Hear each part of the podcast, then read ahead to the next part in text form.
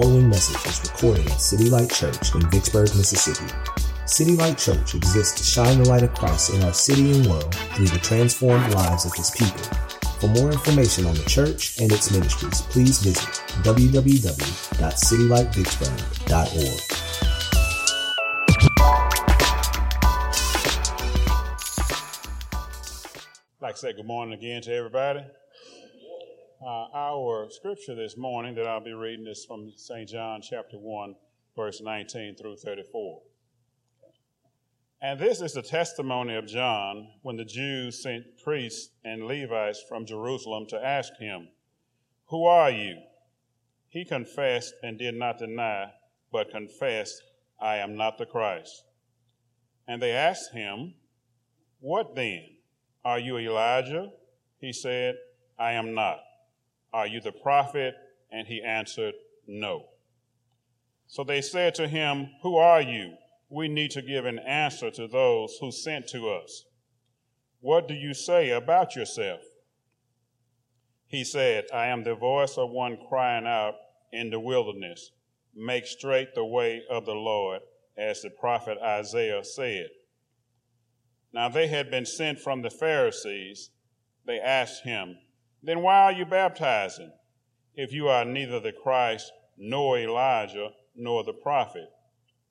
John answered them, I baptize with water, but among you stands one you do not know, even he who comes after me, the strap of whose sandal I am not worthy to untie. These things took place in Bethany across the Jordan where John was baptizing. The next day he saw Jesus coming toward him and said, Behold the Lamb of God, who takes away the sin of the world. This is he of whom I said, After me comes a man who ranks before me, because he was before me.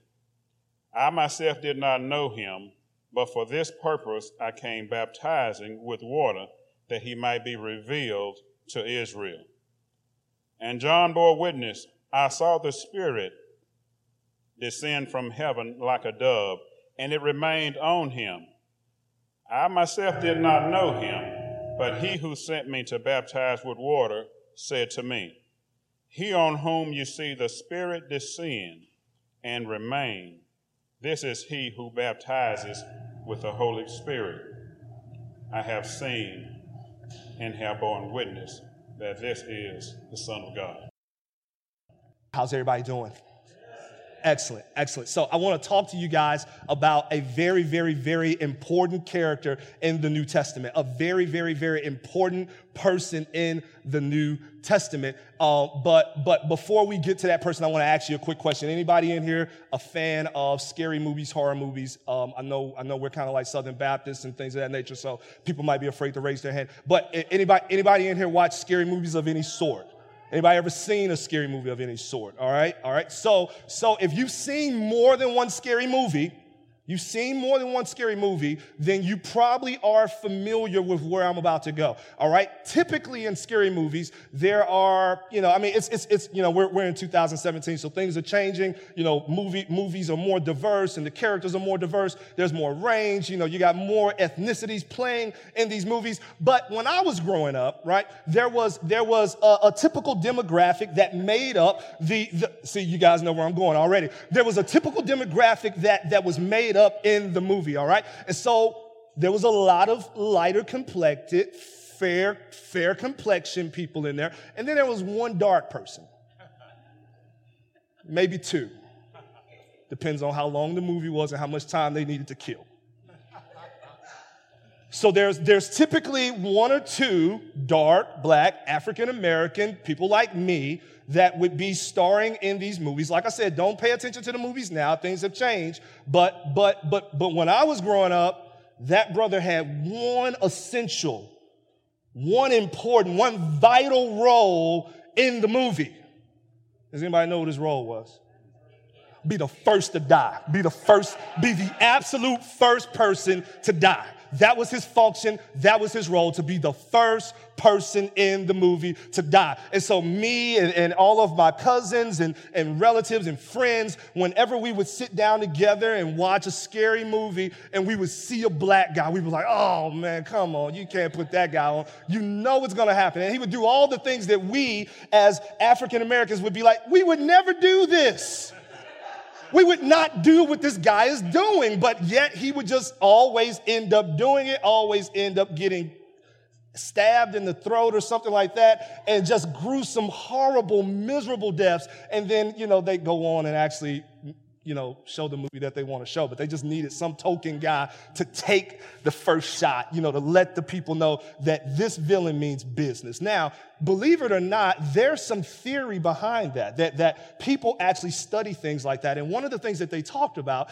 is that as in our culture, all right, in the American culture, obviously with all of the systemic issues that we fought against in the, in the, in the obviously for 300 years, moving all the way up till now, but, but 400 years moving all the way up to now, but there was some dec- declaration or some statement that was being made in that particular element of horror.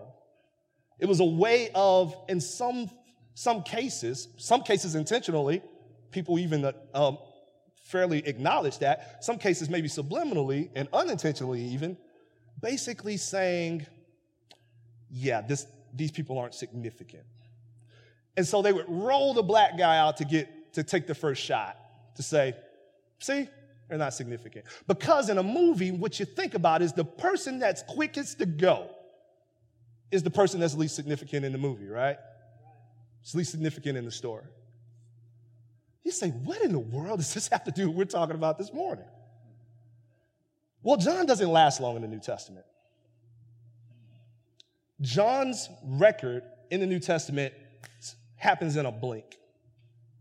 He's been waiting all his life for this moment. He shows up on the scene.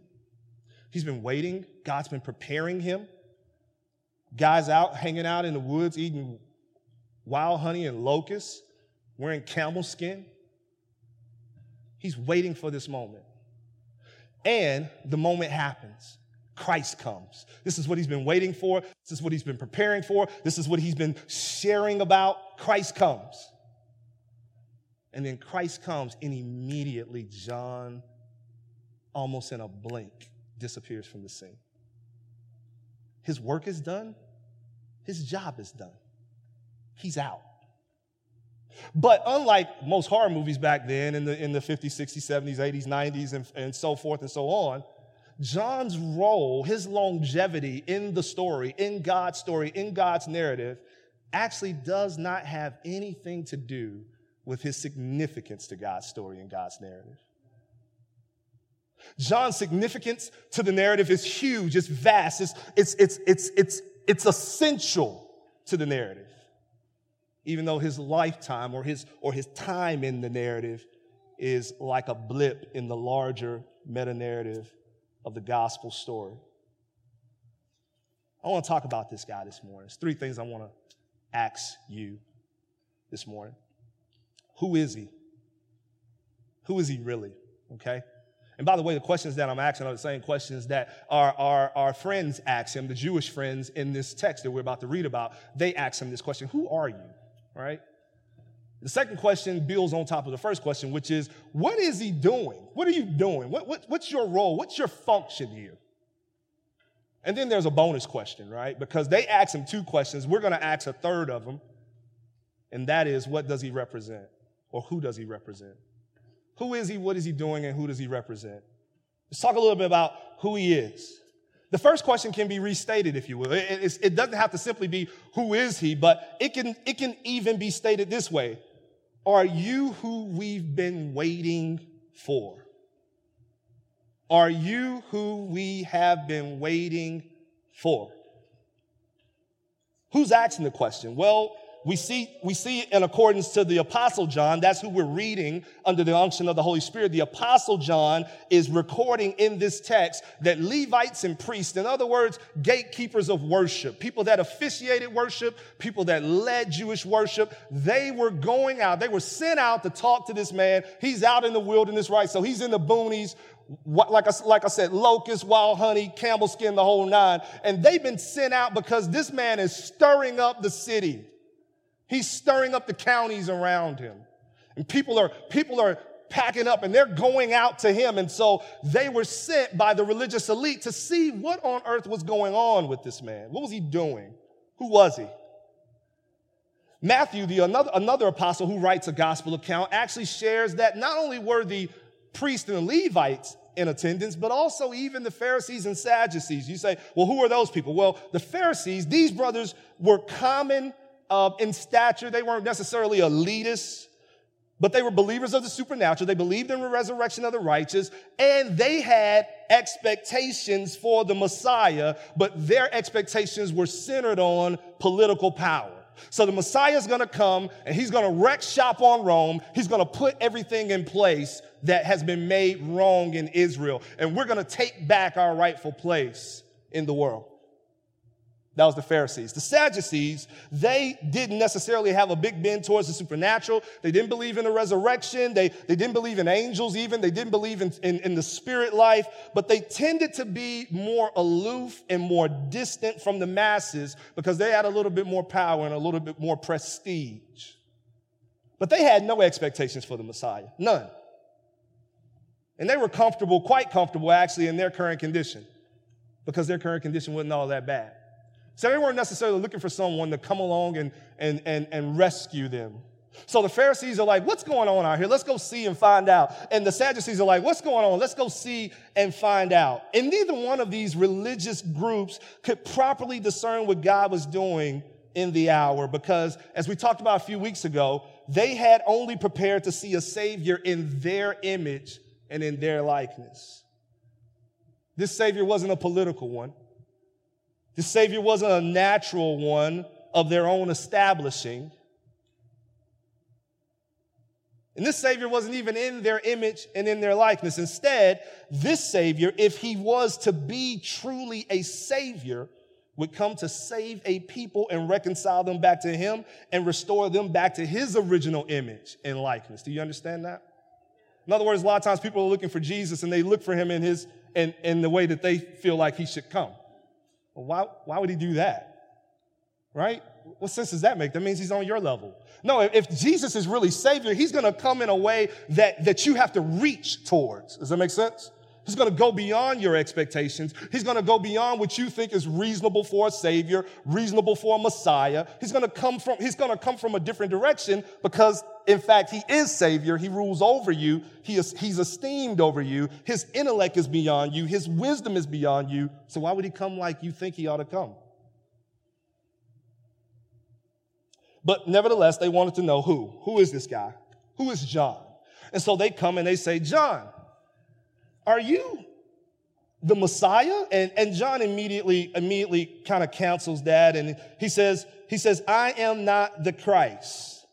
He confesses, he acknowledges. When they say, Who are you? He anticipates what they believe him to be saying he is. And he automatically says, No, I'm not him.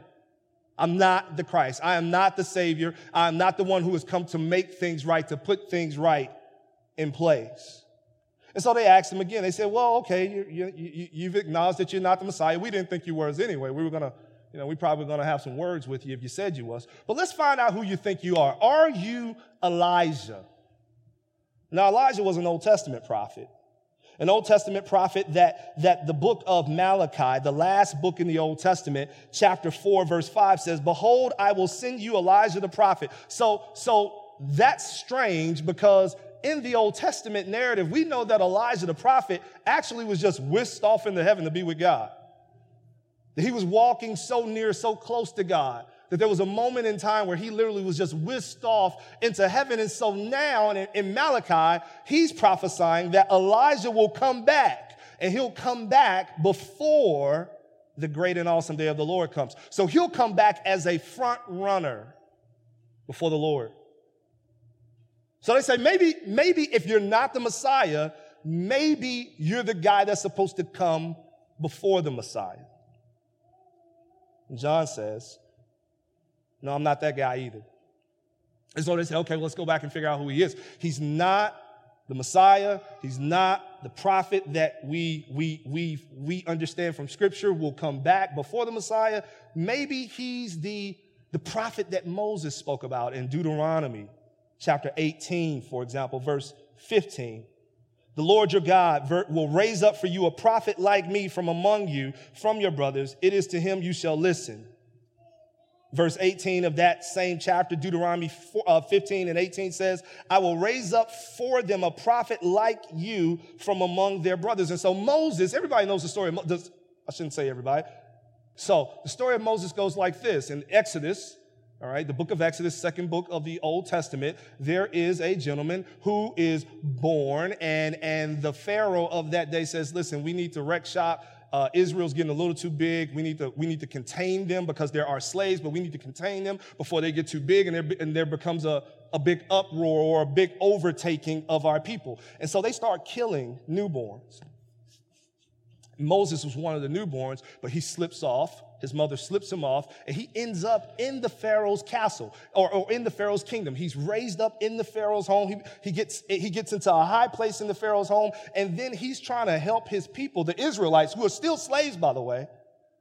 He's trying to help his people some incidents happen. There's beef between two guys, and one of the guys, uh, Moses jumps in, murders the guy to kind of stop him from uh, killing his uh, killing his family member. His family member kind of does some goofy stuff and snitches and all that. That you know, kind of hood stuff, to be honest with you. I mean, you guys, you guys got to go back and read the story in Exodus. It's real life. It's real talk. And so, and so, what ends up happening is Moses get banned. He gets banned. He gets expelled or he runs basically into the wilderness. When he runs to the wilderness, he stays there for a little while, and God calls him from a burning bush, a bush that is burning but, the, but is not being consumed, meaning that the energy is coming from God himself and nothing else. And so God speaks to him. He says, Go back, let my, and tell Pharaoh to let my people go. Your people, by the way, your friends, your family, go and tell Pharaoh to let my people go. And then the rest of the story is history. The parting of the Red Sea, all of that good stuff happens. Well, the Bible says that there is coming one like him. What do you mean, like him? Well, he's going to come and he's going to deliver God's people once and for all. Does that make sense? And after this deliverance, there will be no need for another deliverance. That will be the final deliverance. And so the people gathered there say, Hey, are you, are you that prophet?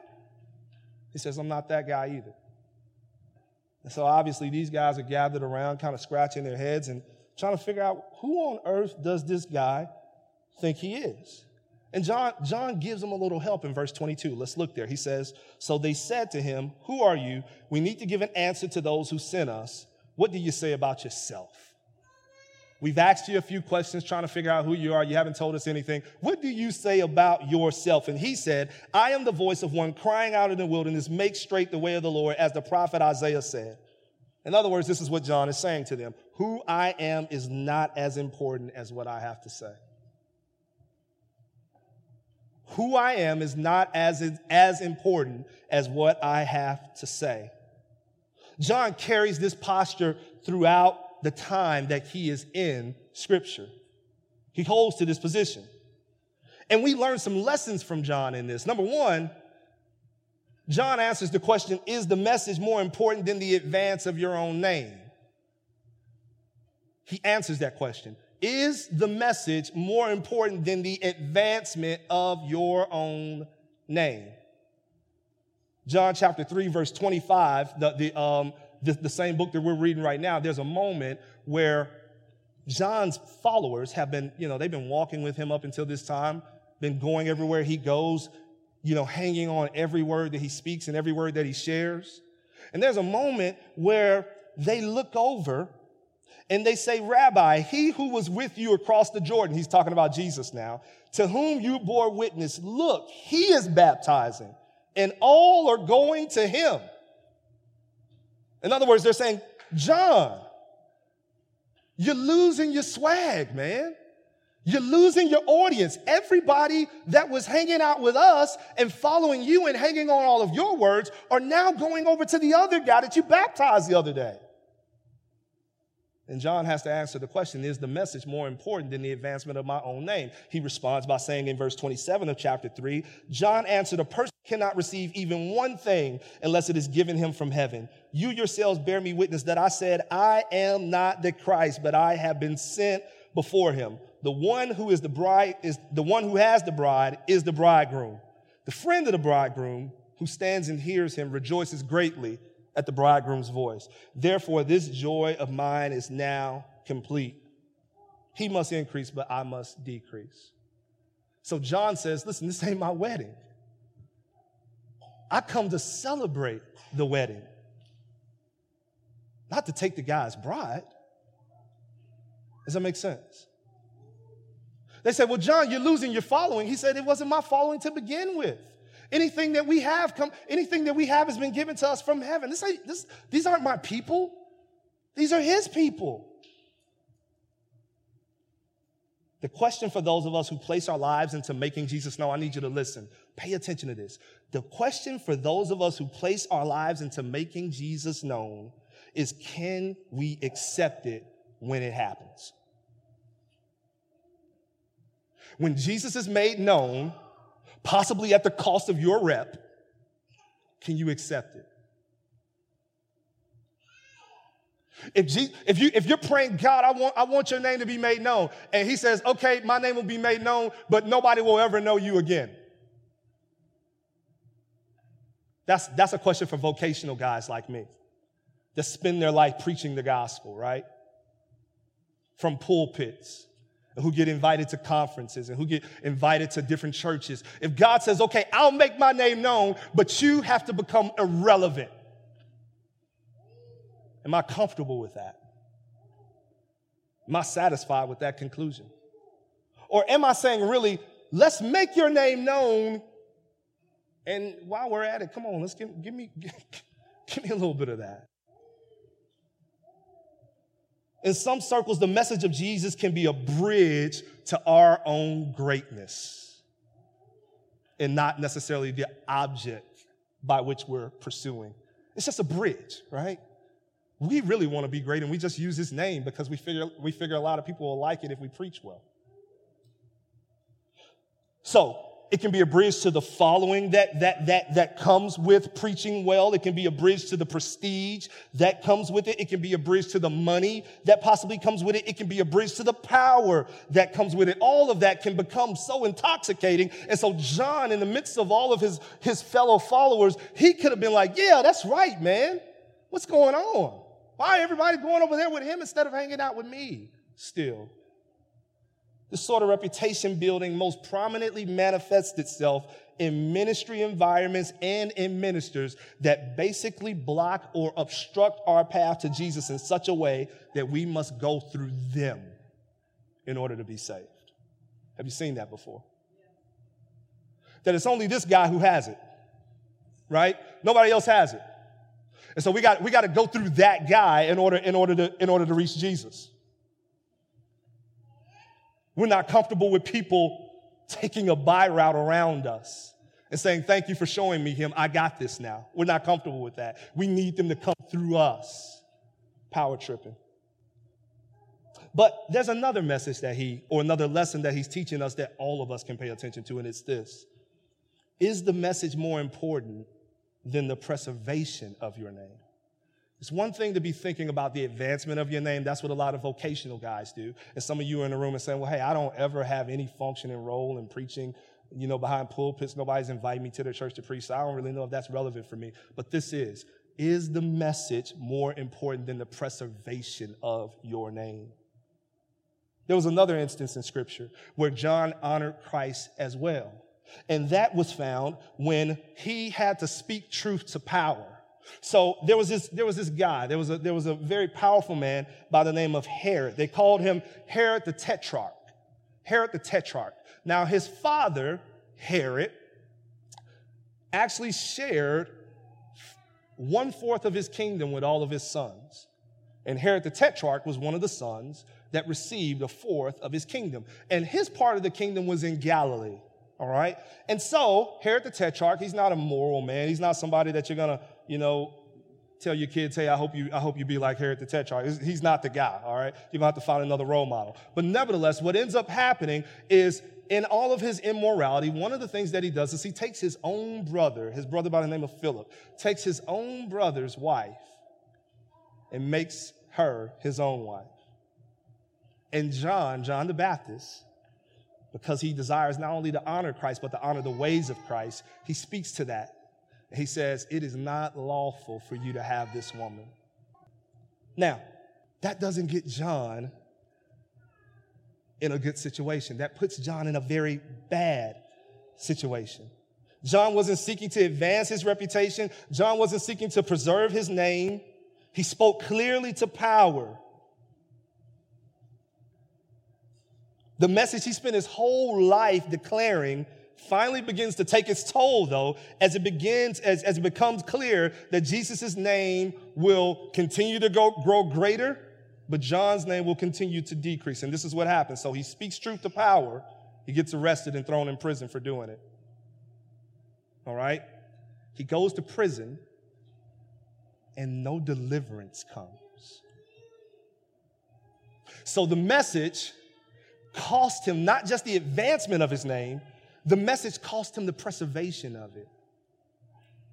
Because eventually John gets killed in that prison for speaking truth to power. This is what John says in a moment of doubt.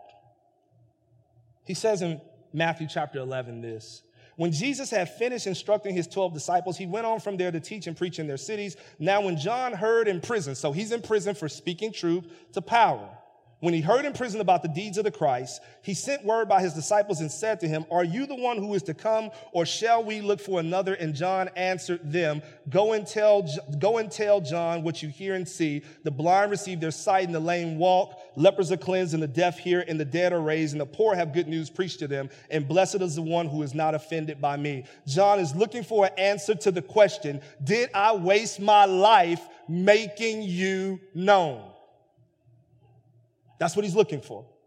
Did I risk it all for someone who can't even save me? Should I not have just kept the praise to myself? Should I not have just kept the followers? Should I not just have kept the power? Or for some of us, should I not just have kept my position? Should I not just have kept my money? Should I not just have kept my friends? Should I not have just kept my fun? Did I waste my life on someone who will not deliver me? And this is what Jesus says Jesus answered, Go and tell John what you hear and see. The blind receive their sight, the lame walk, lepers are cleansed, the deaf hear, the dead are raised, the poor have good news preached to them, and blessed is the one who is not offended by me. So, this is what Jesus says. He sends word back to John, and he says, Tell John that I am every bit the Savior he thought I was. Salvation is salvation has come, redemption has come, deliverance has come to his people as he proclaimed. No, you did not waste your life. But my friend, you're about to die for it. That's what he tells them. Blessed are they who are not offended by me, is Jesus' words to John saying, No, I will not deliver you out of this situation. You will indeed die for this message. So the real question back to John is Isn't that what you wanted, though? Didn't you want to make my name known? How precious is the truth that you have been declaring in the wilderness? How precious is the one that you have been speaking of all of this time? Is he precious enough to risk not advancing our name and our fame? Is he precious enough to risk losing our name altogether? Is he precious enough for that? That's the question that John has to ask or answer in the prison cell. Well, folks, that's the question that we have to answer every single day of our life. Is this truth precious enough for us to risk it? So this goes real quick, the next two points. They say, What is he doing? All right, wait a second. You're not the prophet. You're not the, you're, you're not the Messiah. You're not Elijah. Who are you? And what are you doing? So, verse 24 says, Now they have been sent from the Pharisees. They asked him, Then why are you baptizing if you are neither the Christ, nor Elijah, nor the prophet? What are you doing here baptizing people if you're none of the people that has the authority to call people to this, to this type of repentance? John answered, he's already answered their question, right? Almost like the old Williams brothers song. I know some of y'all know that one, right? I'm just a nobody. Come on now, who know it? Who know it? Trying to tell everybody? There we go. All right.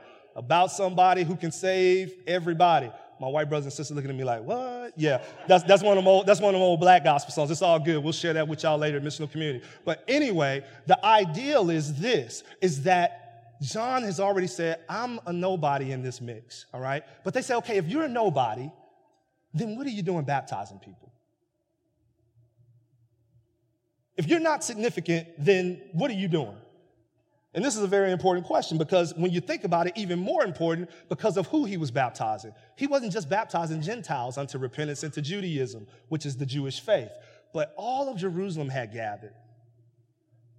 All of Jerusalem and all of the surrounding areas in Jerusalem had gathered, and they were being baptized, meaning that not only were Gentiles being baptized, but Jewish people were being baptized. Now, if you understand Jewish history and Jewish culture, you know that baptism isn't something that Jewish people do because they're already in right standing with God through Abraham. So they say, hey, we don't need to be brought into the fold. We're already in the fold, but not only do you see Jewish people or uh, Gentile people getting baptized, but you see Jewish people actually getting baptized, meaning that John is offending everybody that's gathered. They're saying, what are you doing? And you say, well, what does all that mean? Well, it means this that everybody needed. it. John says this to the, to the Pharisees and the scribes. He says this in Matthew 3 and 7. But when he saw many of the Pharisees and scribes coming to his baptism, he said to them, You brood of vipers, who warned you to flee from the wrath to come? Bear fruit in keeping repentance, and do not presume to say to yourselves, We have Abraham as our father. For I tell you, God is able from these stones to raise up children for Abraham. So he says this I don't care who your dad is. That does not put you in right standing with God. You are in just as much need of repentance as the Gentile people that you have been calling to it for ages. Does that make sense? That Jew and Gentile are all on equal footing as it relates to God, and that is under God's holy and just wrath. Why? Because Jew and Gentile are both sinners. And it doesn't matter who their, who their patriarch is. That they're both sinners and that the patriarch is not sufficient to cleanse them of their sin. And so John is calling all of them to repentance and, and preparation for the one that is to come because the one that's coming is sufficient to save them all. That maybe Abraham wasn't sufficient to save you, but the one that we're preparing you for is sufficient to save you. John baptizes in a way that, that, that, that doesn't cover us. It doesn't, it, doesn't, it doesn't necessarily remove the stain of sin from us. It prepares us. But John says there's one that's coming, and that's Jesus, who's going to baptize you with the Spirit. Meaning that his baptism will be sufficient because instead of you just having a law on the outside that you're trying to obey, now he's going to baptize you with his spirit and place his law on the inside of you. Does that make sense? Now he's going to baptize you not just with, with, with, a sufficiency in terms of now I got to wait till next year where we get another lamb to kill or another bull to slay, but I'm going to baptize you by my own death so that you will never have to worry about another lamb because I will be your lamb. I will be your sacrifice. He even underscores his insufficiency in his baptism. John says, listen, my baptism isn't, isn't doing the work. Because he says there in verse 26, John answered them, chapter 1, verse 26 of John, I baptize with water, but among you stands one you do not know, even he who comes after me, the strap of whose sandal I am not worthy to untie. Servants used to carry the sandals of their masters. Not necessarily a rule, but it was things that happened in Jewish culture. Servants carried the sandals of their masters from time to time. And so listen to what John is saying. John said, I can't even unlace the one that's coming after me. I can't unlace his sandals. In other words, I'm not even worthy to be his servant. His worth is so great. His might is so precious. I'm not even worthy to be his servant. And so my baptism isn't doing anything but preparing the way for the true baptism, which comes only through him. Does that make sense? That posture, folks, let me tell you something. That posture allows John to witness without seeking his own fame.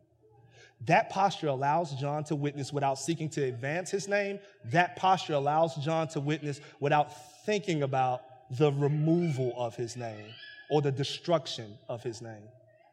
It's that posture. It's the idea that, listen, I am not worthy of the one I am representing. The one that I am representing is worthy of all of my energy, all of my time, all of my labor, all of my courage that I can muster up by His Spirit to share His word. The one that I am representing is worth that. How you view the Savior will ultimately determine how much of His glory you will seek for yourself. You understand that? The way that you view him will determine how much of his glory you seek to rob. If you put him here, you know, then you won't mind stealing it every once in a while. You won't mind grabbing it every once in a while. But if you put him where he belongs, in the heavens, sovereign, able to do all that he pleases and wishes, creator of all things, sustainer and keeper of all things, redeemer of all people who would choose to lay their lives down in faith and repentance towards him. If you put him where he belongs, then, the, then your witness is not simply seeking to grab points as you witness and take glory from him as you witness, but your witness is put directly on the one who it belongs to. All glory and honor. I give my life. I risk my rep. I risk my name. I give it all to you. Last question. Who are they? Who are you talking about? Who is he talking about? Who does he represent? Who does he represent? Verse 29. The next day, he saw Jesus coming toward him and said, Behold, the Lamb of God who takes away the sin of the world. This is he of whom I said, After me comes a man who ranks before me because he was before me. I myself did not know him, but for this purpose I came baptizing with water that he might be revealed to Israel. And John bore witness, I saw the Spirit descend from heaven like a dove, and it remained on him. I myself did not know him, but he who sent me to baptize with water said to me, He on him, he on whom you see the Spirit descend and remain, this is he who baptizes with the Holy Spirit. I have seen and have borne witness that this is the Son of God. Who does he represent? He represents the Lamb of God. He represents the Son of God. He represents the giver of the Holy Spirit to all men. He represents the Redeemer from the curse and the letter of the law for all people. He represents the creator of all things. And, and who, do you, I mean, who do you represent? when you think about it in those terms, oh, okay, John, so that's why you give it all up. That's why you're in the wilderness. That's why you're declaring his righteousness and his worth. That's why you're laying down your own name and your own reputation. That's why you don't mind sliding into the background as more and more and more people begin to follow him. That's why you don't mind. Will doubt creep in in that? Will you have times, listen, will you have times in your walk with Christ where you ask yourself, even after he's revealed himself to you, is he worth it? Absolutely. John is tested just like that. That's what his moment in jail is. In Matthew chapter 11 that we read, that's his moment in jail. That he's saying, Is it worth it? Trials and tribulations have a tendency to test the mettle of our faith. But by God's Spirit, never remember the moment that you saw Jesus with your own spiritual eyes. Never lose sight of the moment that you saw him for yourself. Never forget the moment that you testified of that which you had seen and, have, and, and borne witness to. Never forget the moment that you declared that he was, in fact, the Son of God, the Lamb of God who came to take away the sins of the world. How do you wage war against this doubt that comes and it comes in, in waves sometimes? How do you wage war against that? By understanding and rehearsing in your mind and in your heart who it is that you represent. Never lose sight of his word. He's the Lamb of God who takes away the sins of the world. In other words, when you hear the word lamb, think about Passover lamb. Passover lamb in Exodus, in the same, in the same story, of the same narrative that we talked about with Moses, one of the things that happened is when the children of Israel were being delivered, God said, Listen, I'm going to come and smite all the firstborn in the land of Egypt. All right? But I'm going to protect my people this way. You're going to take a lamb and you're going to slay that lamb and you're going to eat that lamb, every bit of that lamb. All right? And you're not going to throw black, blackened seasoning on it and all that kind of stuff. You're going to cook that lamb just straight. All right?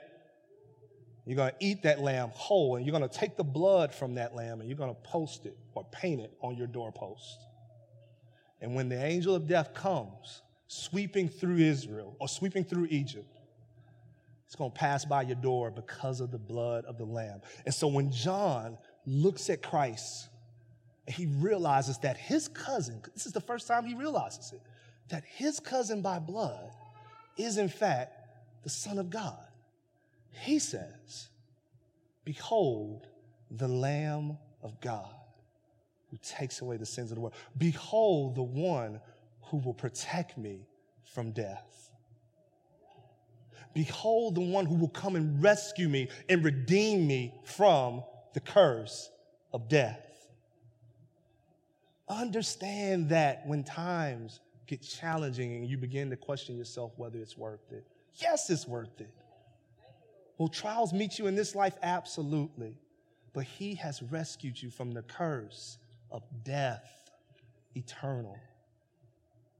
And then, lastly, have a right understanding of his work on you. In other words, John says that he on whom you see the Spirit descend and remain, this is he who baptizes you with the Spirit. So when the trials come, depend on the Spirit that he has given you. Amen? Depend on the comforter, the, the, the scriptures call him, who lifts us up in the midst of our despair, who gives us hope when it seems like everything is hopeless Depend on Him, call on Him, rely on Him, pray to Him, seek His help, call for His help in the midst of your downtrodden state. And then have a right understanding of your reward. So I'll leave you with this. John, if you remember, we talked about this, right? John says, they ask him, Hey, are you Elijah? John says, No, I'm not Elijah. Not Elijah. He, he is so, he is so about God that he doesn't want to make any name for himself, even when the name that they lay on him is accurate. You say, well, how you say that? Well, turn your Bibles with me, those who have it, phones if you got them. Let's look at this last scripture together Matthew chapter 11, verse 7. Matthew 11, verse 7. He says this As they went away, I'm sorry, let me still, still here pages flipping. Let me give you, guys, give you guys a little more time. As they went away, 11 verse 7, Jesus began to speak to the crowds concerning John. What did you go out into the wilderness to see? A reed shaken by the wind? What then did you go out to see? A man dressed in soft clothing? Behold, those who wear soft clothing are in kings' houses. What then did you go out to see? A prophet? Yes, I tell you, and more than a prophet. This is he of whom it is written, Behold, I send my messenger before your face, who will prepare your way before you. Truly I say to you, among those born of women, there has risen no one greater than John the Baptist. Yet the one who is least in the kingdom of heaven is greater than he. For the days of John the Baptist until now, the kingdom of heaven has suffered violence, and the violent take it by force. For all the prophets and the law prophesied until John. And if you are willing to accept it, he is Elijah who is to come. He who has ears to hear, let him hear. And so I'll leave you to let you know, man, that no matter, no matter what struggles you face, no, ma- no, no, matter if, no matter if sharing Jesus costs you everything, no matter if sharing Jesus costs you a little bit more of advancement than maybe you would have had if you would just kept them to yourself. I'm here to share with you this that nobody on this world may ever remember your name, but Jesus does. Jesus knows your name. Jesus says, Listen, John's role in my story, according to man, may have been as, may have been as thick as a brother in a horror movie, right? But John, John is Elijah. Even if John didn't know he was Elijah, John is Elijah, the one who laid the path before me, the one who prepared the way. He was that man, and I know him, and I remember him, and I will forever remember him. The Lord will not forget your name. So you can lay it down for him. You can go after it for him because he's going to remember you. Amen. Now let's pray. Lord, we love you. We thank you. We give you all the praise, glory, and honor. Would you continue by your precious Holy Spirit, Lord God, to keep us lifted even in the midst of despair and even in the midst of trial and tribulation as our, as our reps are being challenged, as our, as our ambitions are being called into question as we wrestle with them, Lord God, and we wrestle with whether or not we should share the message of your good work in this world, the message of Jesus Christ dying for sinners. As we wrestle with that, Lord God, let us be reminded, Lord God, that you are worth it. Let us be reminded, Lord God, that your spirit empowers us to do it. And let us be reminded, Lord God, that we have a reward in heaven in which you will know our name if no one in this world ever, ever utters it again. Help us, Lord, by your grace to walk this thing out for you. It's these things we ask and we pray in your son Jesus' name. Amen. This message was brought to you by the family and friends of City Light Church. For church worship times, directions, support opportunities, or other ministry information, please visit www.citylightvicksburg.org.